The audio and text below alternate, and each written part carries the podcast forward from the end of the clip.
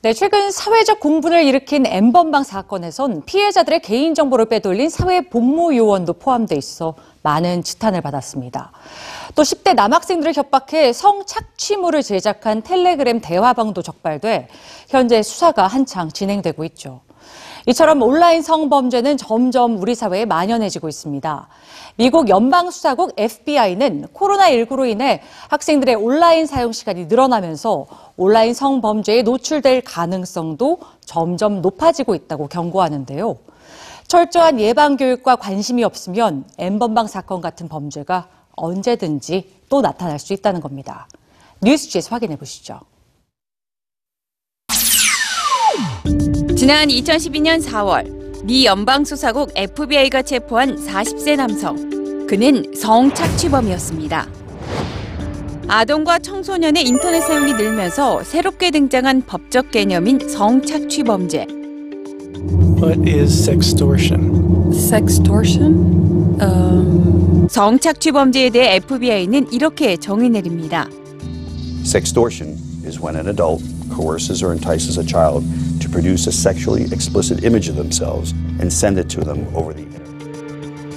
인터넷 대화로 쌓은 12세에서 16세 사이 아동과 청소년들에게 2만 2천 개 이상의 영상물을 받아낸 범인.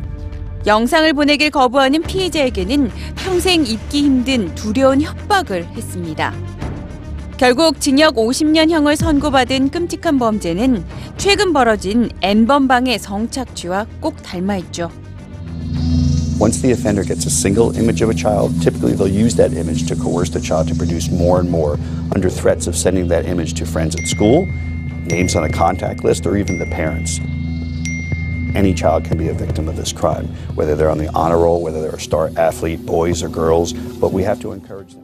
낯선 이와의 대화가 가능한 게임과 앱 소셜 미디어 등을 사용한다면 누구라도 성착취 범죄의 피해자가 될 수 있다고 경고해온 FBI는 최근 코로나19 사태로 만들어진 새로운 환경이 성착취 범죄를 급증시킬 위험이 있다고 발표했습니다.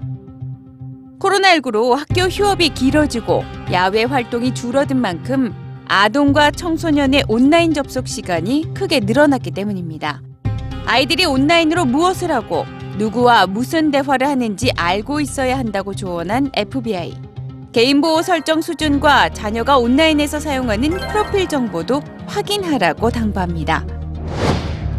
코로나19로 학습과 소통의 필수덕으로 떠오른 온라인 환경.